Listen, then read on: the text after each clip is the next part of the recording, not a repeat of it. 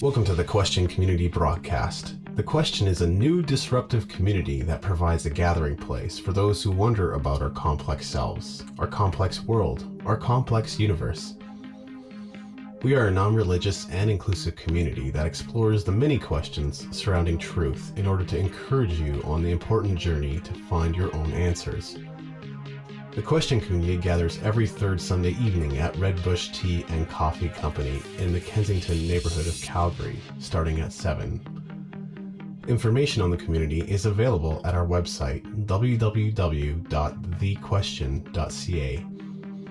You can also join the community online at our Facebook page, which is The Question, and on Twitter at TQCom with two M's. You're now going to hear some highlights from our community gathering, where the question is asked through original arts and music, as well as thought provoking presentations. This is Frederick Tamagi. Does everyone know who this is? Nobody knows? Okay. Sure. Einstein, right? Albert Einstein. He's the father of modern theoretical physics, right? Master of light and gravity, splitter of atoms, bender of space, explorer of the event horizon to other universes. Generations have been influenced and altered by the overwhelming power of his scientific discoveries. Einstein was inarguably a force of nature, yes? Right? A tornado. I'd call him a tornado. How about this guy? Who's this? Steve Jobs. Visionary inventor, pioneering tech designer, master of complex simplicity, mystical creator of needs we didn't even know we had. It would be difficult to identify someone who has influenced this generation's image of itself more than Steve Jobs. Last month, we discussed the inevitable uploading of our digital existence into the cloud. Well, almost single handedly, Steve Jobs created the tech device revolution that is driving our digital relocation into the cloud. And even more, this always makes me feel strange to think this, but Steve Jobs' dominance over our tech landscape is so powerful that regardless of whether we believe that this path is toward destruction or salvation, and there's people on either side of that, either way, we can't seem to escape Steve Jobs' tech path any more than we can escape Einstein's physics. So, just like Albert Einstein, Steve Jobs was inarguably a force of nature, yes? A tornado. Okay, any idea who these people are?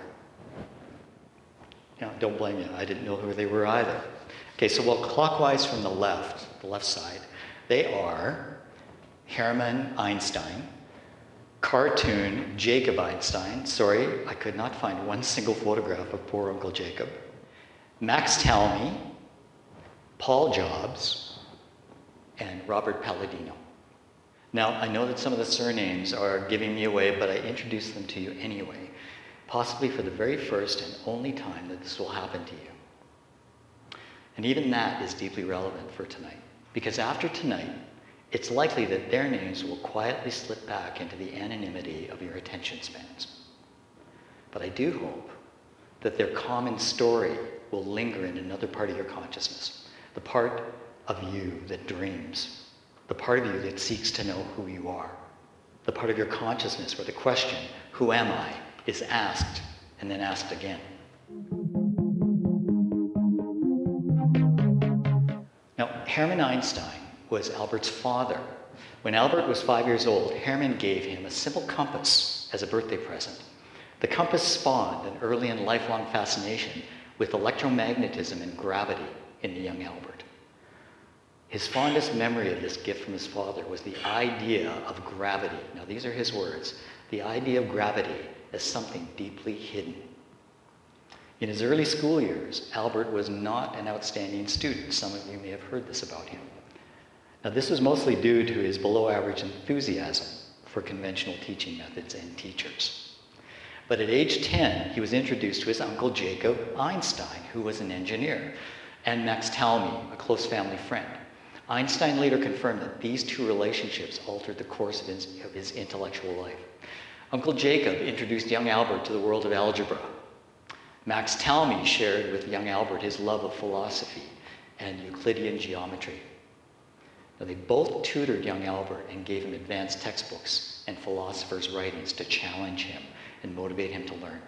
So by age 12, Albert had taught himself advanced Euclidean geometry, and by age 15, he was competent in graduate level differential calculus. The philosophical inspiration that he received from Max Talmey spawned a deep appreciation of the infinite, non scientific mysteries of the universe that he was destined to study and then uncover for all of us. Now, is anyone here starting to feel the barely perceptible vibrations of butterfly wings?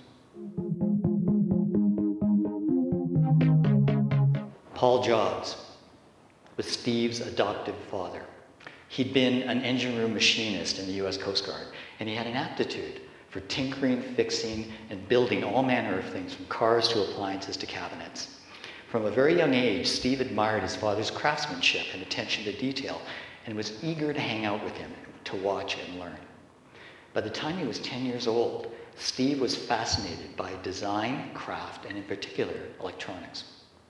Even at this early age, Steve's interest in electronics went way beyond fixing toasters with his father.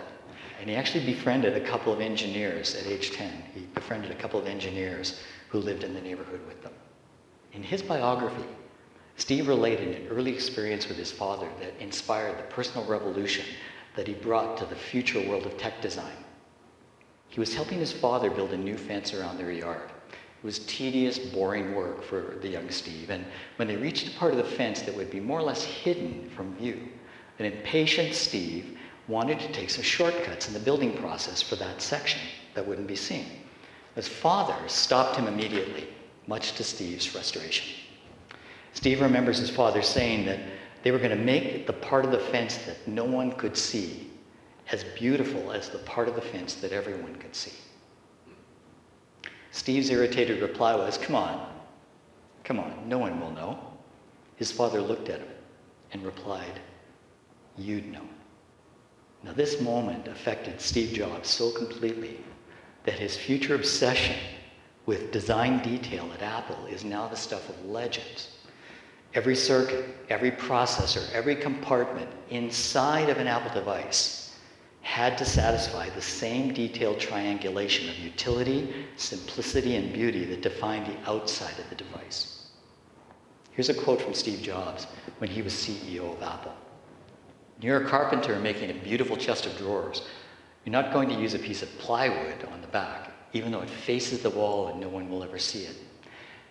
You'll know it's there. So you're going to use an equally beautiful piece of wood on the back. For you to sleep well at night, the aesthetic, the quality has to be carried all the way through. Now, this is a Steve Jobs quote, no doubt, but it's not Steve Jobs speaking.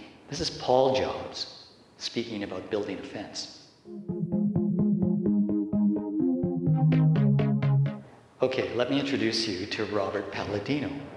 For 18 years, most of the 50s and 60s, he was a Roman Catholic priest and a Trappist monk, living a close cloistered life in a New Mexico monastery. But during this period, Palladino served as a master scribe, handwriting documents and books with beautiful and diverse calligraphy.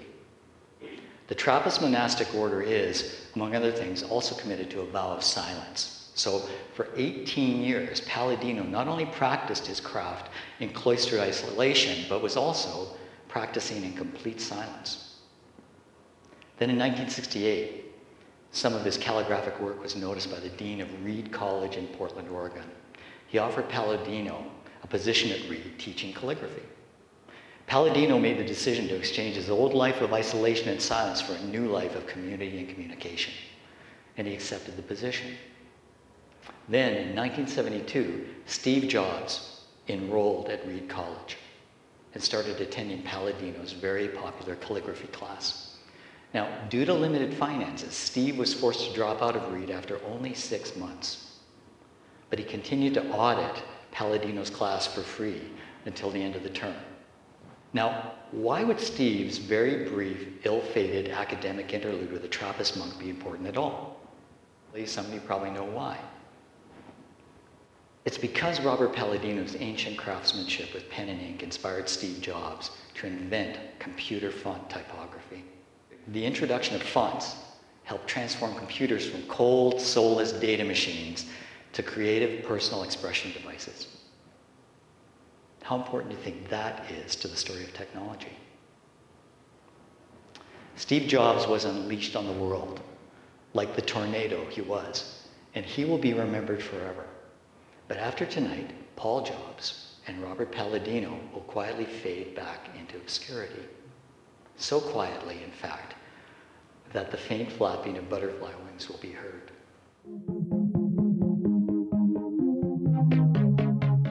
This is Hello Moth. So, this is a song about transience.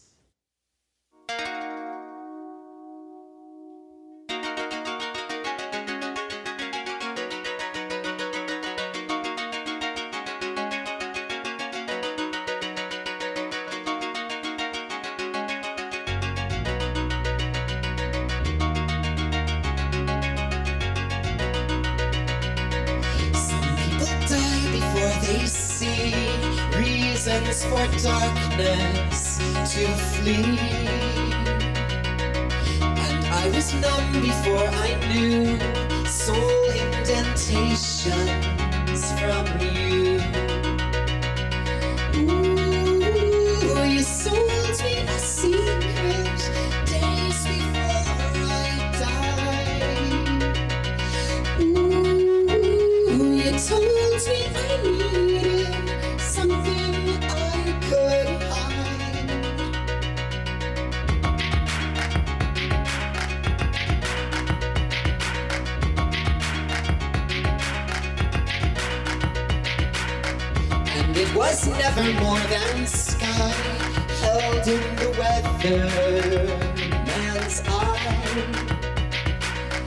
Like something we did not intend, we stood by and watched moments bend. So don't you be sober when nobody can hear you. There's no point, there's nothing there. You can cry on my shoulder when nobody can see the way you fall into the air.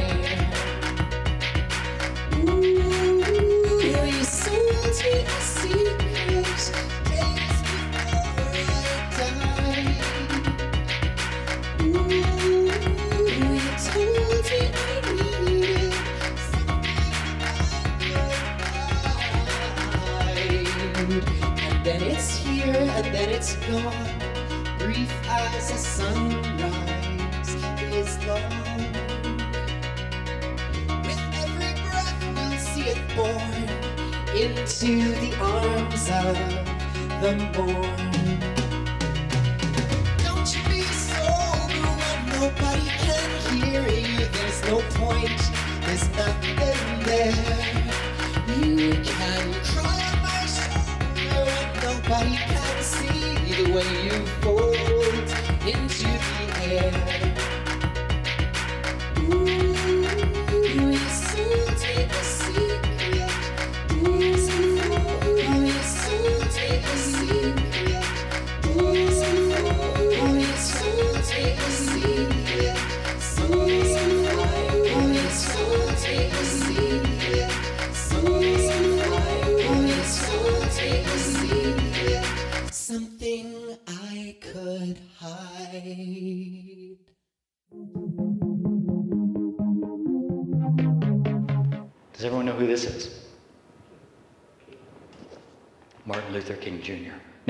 Martin Luther King is generally considered the iconic lion of the American civil rights movement in the 20th century.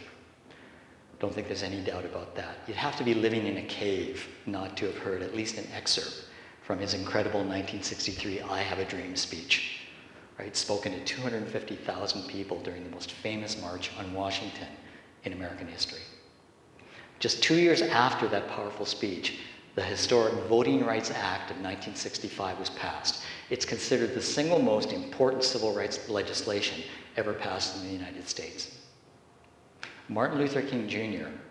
is a revered American hero and global martyr, tragically assassinated in 1968. He is the only American citizen, apart from George Washington, to have a national holiday actually named for him. He was a force of nature, if there ever was one. He was a tornado, if there ever was one. Does anyone know who this is? Sorry? Way to go. Rosa Parks. This is Rosa Parks, okay? In December of 1955, Rosa was a seamstress and a part time secretary for the local chapter of the NAACP in Montgomery, Alabama. Every weekday, she rode the Montgomery City Lines bus to and from her job. And in each trip, she obeyed a municipal law passed in 1900 that established segregated seating on city buses for white and colored passengers. Now, it was a complicated and corrupt law, designed, of course, to favor white passengers, even though 75% of the daily bus ridership was colored. Now, the law went something like this. It, it's worth understanding if you've never been exposed to this kind of institutional racism. The designated areas for white and colored passengers were marked by movable signs that could be shifted depending on how full the bus was. Generally, the first few rows were reserved for white passengers. Colored passengers normally sat in the middle to back rows of the bus. If the front rows filled up with white passengers, colored passengers were expected to move back toward the back of the bus to make room. If the bus ever filled up to capacity, both sitting and standing, colored passengers were expected to get off the bus immediately to make room for any white passengers getting on. This is really interesting. Another complication was that colored passengers were prohibited from sitting or standing across the aisle from white passengers in the same row. Okay? Symbolically, white passengers wanted colored passengers out of their sight and behind them. You couldn't occupy the same row with them.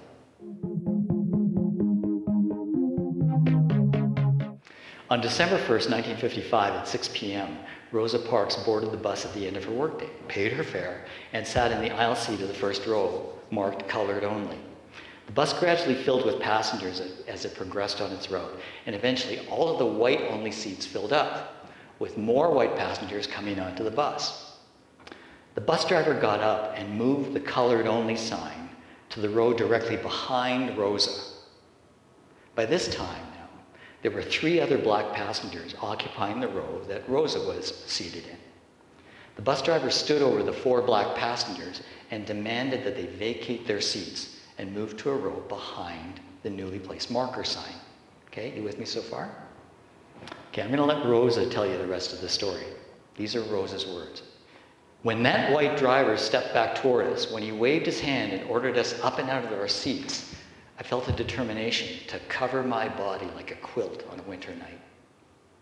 The bus driver said, Y'all better make it light on yourselves and let me have those seats. The driver wanted us to stand up. The four of us, we didn't move at the beginning, but then he says again, Let me have these seats. And the other three people moved, but I didn't. Now, Rosa actually did move to take the window seat. She didn't get up to move to the colored section. I thought of Emmett Till, and I just couldn't go back. Okay, I'm going to stop here and explain to you just what she meant by I thought of Emmett Till. Emmett Till was a 14 year old black youth from Chicago who was visiting Mississippi earlier that year in 1955. He was visiting some relatives. He was 14 years old. Emmett Till was murdered by being lynched. And he was lynched because he allegedly flirted with a young white girl outside of a drugstore in Mississippi. The two white men that were arrested in connection with Emmett Till's death were put on trial in the summer of 1955, a few months before the incident with Rosa took place. They were tried and they were acquitted of the crime. Three months later, in the fall of 1955, the two men were interviewed by a national magazine. It wasn't Life magazine, but it was a magazine like that. And in this interview, they admitted to the crime. They admitted that they did it, and explained why they did it. Now, because of Mississippi's double jeopardy laws, they could not be retried. for the murder of Emmett Till. So they went away scot free, even though they admitted in a national magazine that they had kidnapped him and lynched him. So this was the backdrop, and this is what Rosa Parks was thinking as she sat on the bus. She was thinking of Emmett. We'll continue with Rosa's words. The bus driver said, Why don't you stand up? I don't think I should have to stand up. The bus driver then left the bus to call the police. When he returned and saw me still sitting, he asked me if I was going to stand up. And I said, No, I'm not. And he said, Well, if you don't stand up, I'm going to have you arrested. And then I said, You may do that. Rosa said later that I would have to know once and for all what rights I had as a human being and a citizen. That day, Rosa Parks was arrested for quietly refusing to give up her seat on a city bus. No agitation, no resistance, no commotion, no speeches, with perhaps only 30, 40 people who were on the bus as witnesses to the event. She was no force of nature, okay? She was no tornado. But here's what happened next. As a result of this simple, quiet act of defiance, in December 1955, the newly appointed pastor of Dexter Street Baptist Church in Montgomery heard about Rosa's peaceful stand for human rights on that bus. He was just 25 years old, recently graduated from a seminary, and even more recently married with a brand new baby daughter, just starting out in a normal family life, really. He met Rosa Parks and others who were connected with her, including some members of the local NAACP. Now, for reasons that we now understand so well, the young pastor became one of the chief organizers of the now famous Montgomery bus boycott, which lasted over 381 days and involved over 40,000 black bus passengers. Remember that I said that black passengers represented 75% of the bus company's business? For 381 days, they sat out and wouldn't ride the bus. For over a year, these colored protesters refused to ride on the city buses. Some of the protesters walked up to 20 miles per day just to get to their jobs or their homes. During this boycott, the pastor and other community leaders brought a civil suit against the city of Montgomery and the state of Alabama, challenging the bus segregation law. The case went all the way to the United States Supreme Court, and on November 13, 1956, a little less than a year later, the Supreme Court ruled that the bus segregation law was unconstitutional and they ordered Alabama to desegregate busing statewide. Now, this historic ruling set the precedent for all future constitutional protections from racial discrimination and set the stage for the modern U.S. civil rights movement. The young pastor who led the bus boycott never looked back. It was Martin Luther King Jr. Okay. He became the force of nature.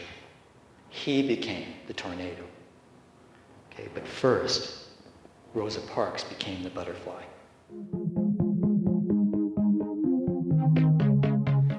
I began writing this presentation with the story about my friend, and I ended up at the story of Rosa Parks and Martin Luther King. It turns out that this is for a reason. Martin Luther King's most famous words are, I have a dream. Ironically, my friend is directing her steps and struggling to stay in the path motivated by those very, same words. And who would not be motivated by the words, I have a dream? How many of us have shouted those same words in the deafening silence of our private struggles, right? Our private aspirations, our private dreams for ourselves. Now, many of us believe that to have a dream for ourselves, we must first choose our dream and then own it until it comes true or doesn't.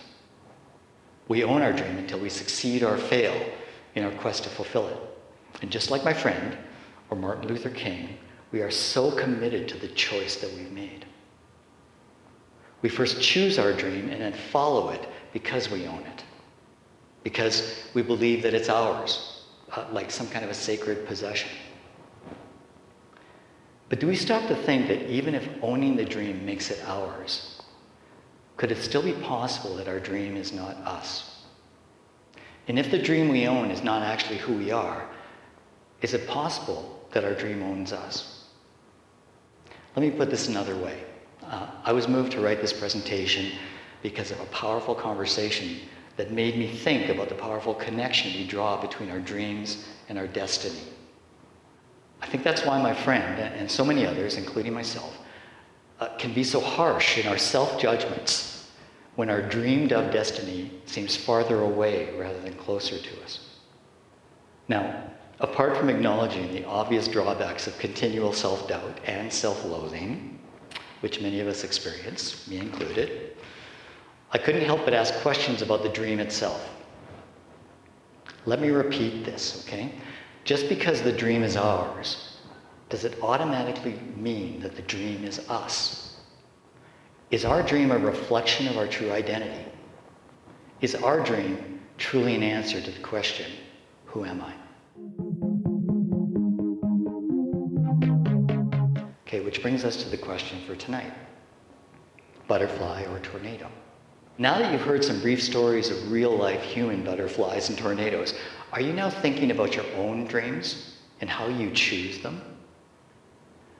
Now, if you're really honest with yourself, would you really choose the dream of becoming Uncle Jacob, for whom I could not even find a photograph, instead of Albert Einstein? Would you really choose the dream of becoming Paul Jobs instead of Steve Jobs? Would you really choose the dream of becoming Rosa Parks instead of Martin Luther King? Would you really choose the dream of becoming a butterfly instead of a tornado? Now, even though I expressed some fake judginess tonight, you know that I'm not standing here to criticize, diminish, or devalue your dreams. I mean, how could I devalue something that's so precious and so inspirational to you?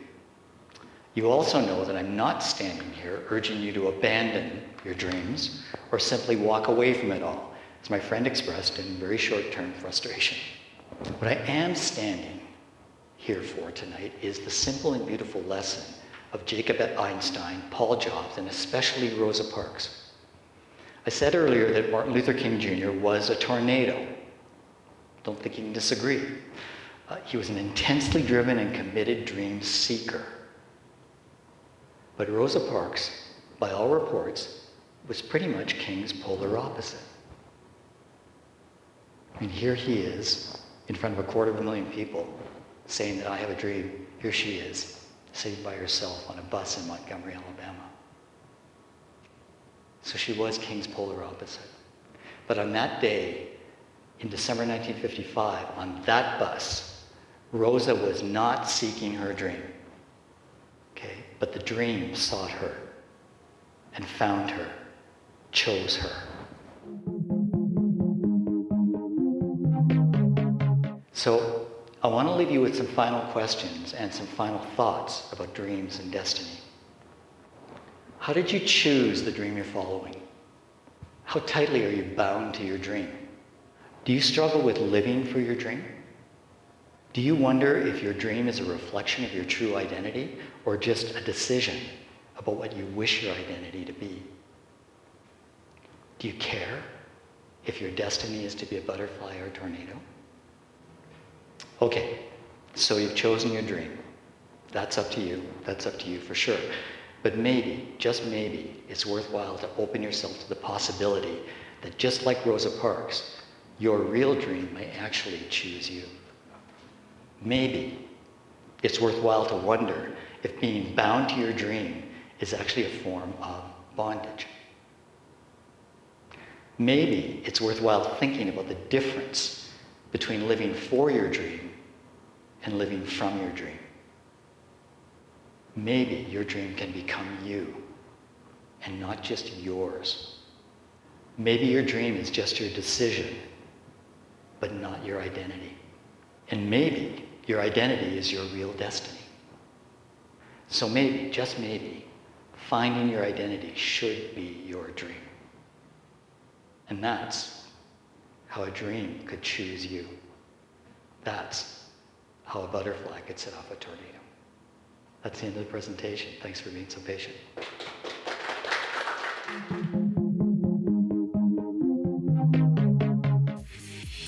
Thank you for listening. If you're interested in joining the question community, we meet every third Sunday evening at Redbush Tea and Coffee Company in the Kensington neighborhood of Calgary starting at 7. You can participate in the online discussion on our Facebook page, which is The Question, or on Twitter at TQCOM. That's at TQCOMM.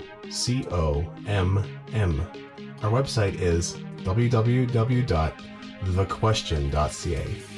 Thanks again for listening, and remember that our answers are only possible because of our questions.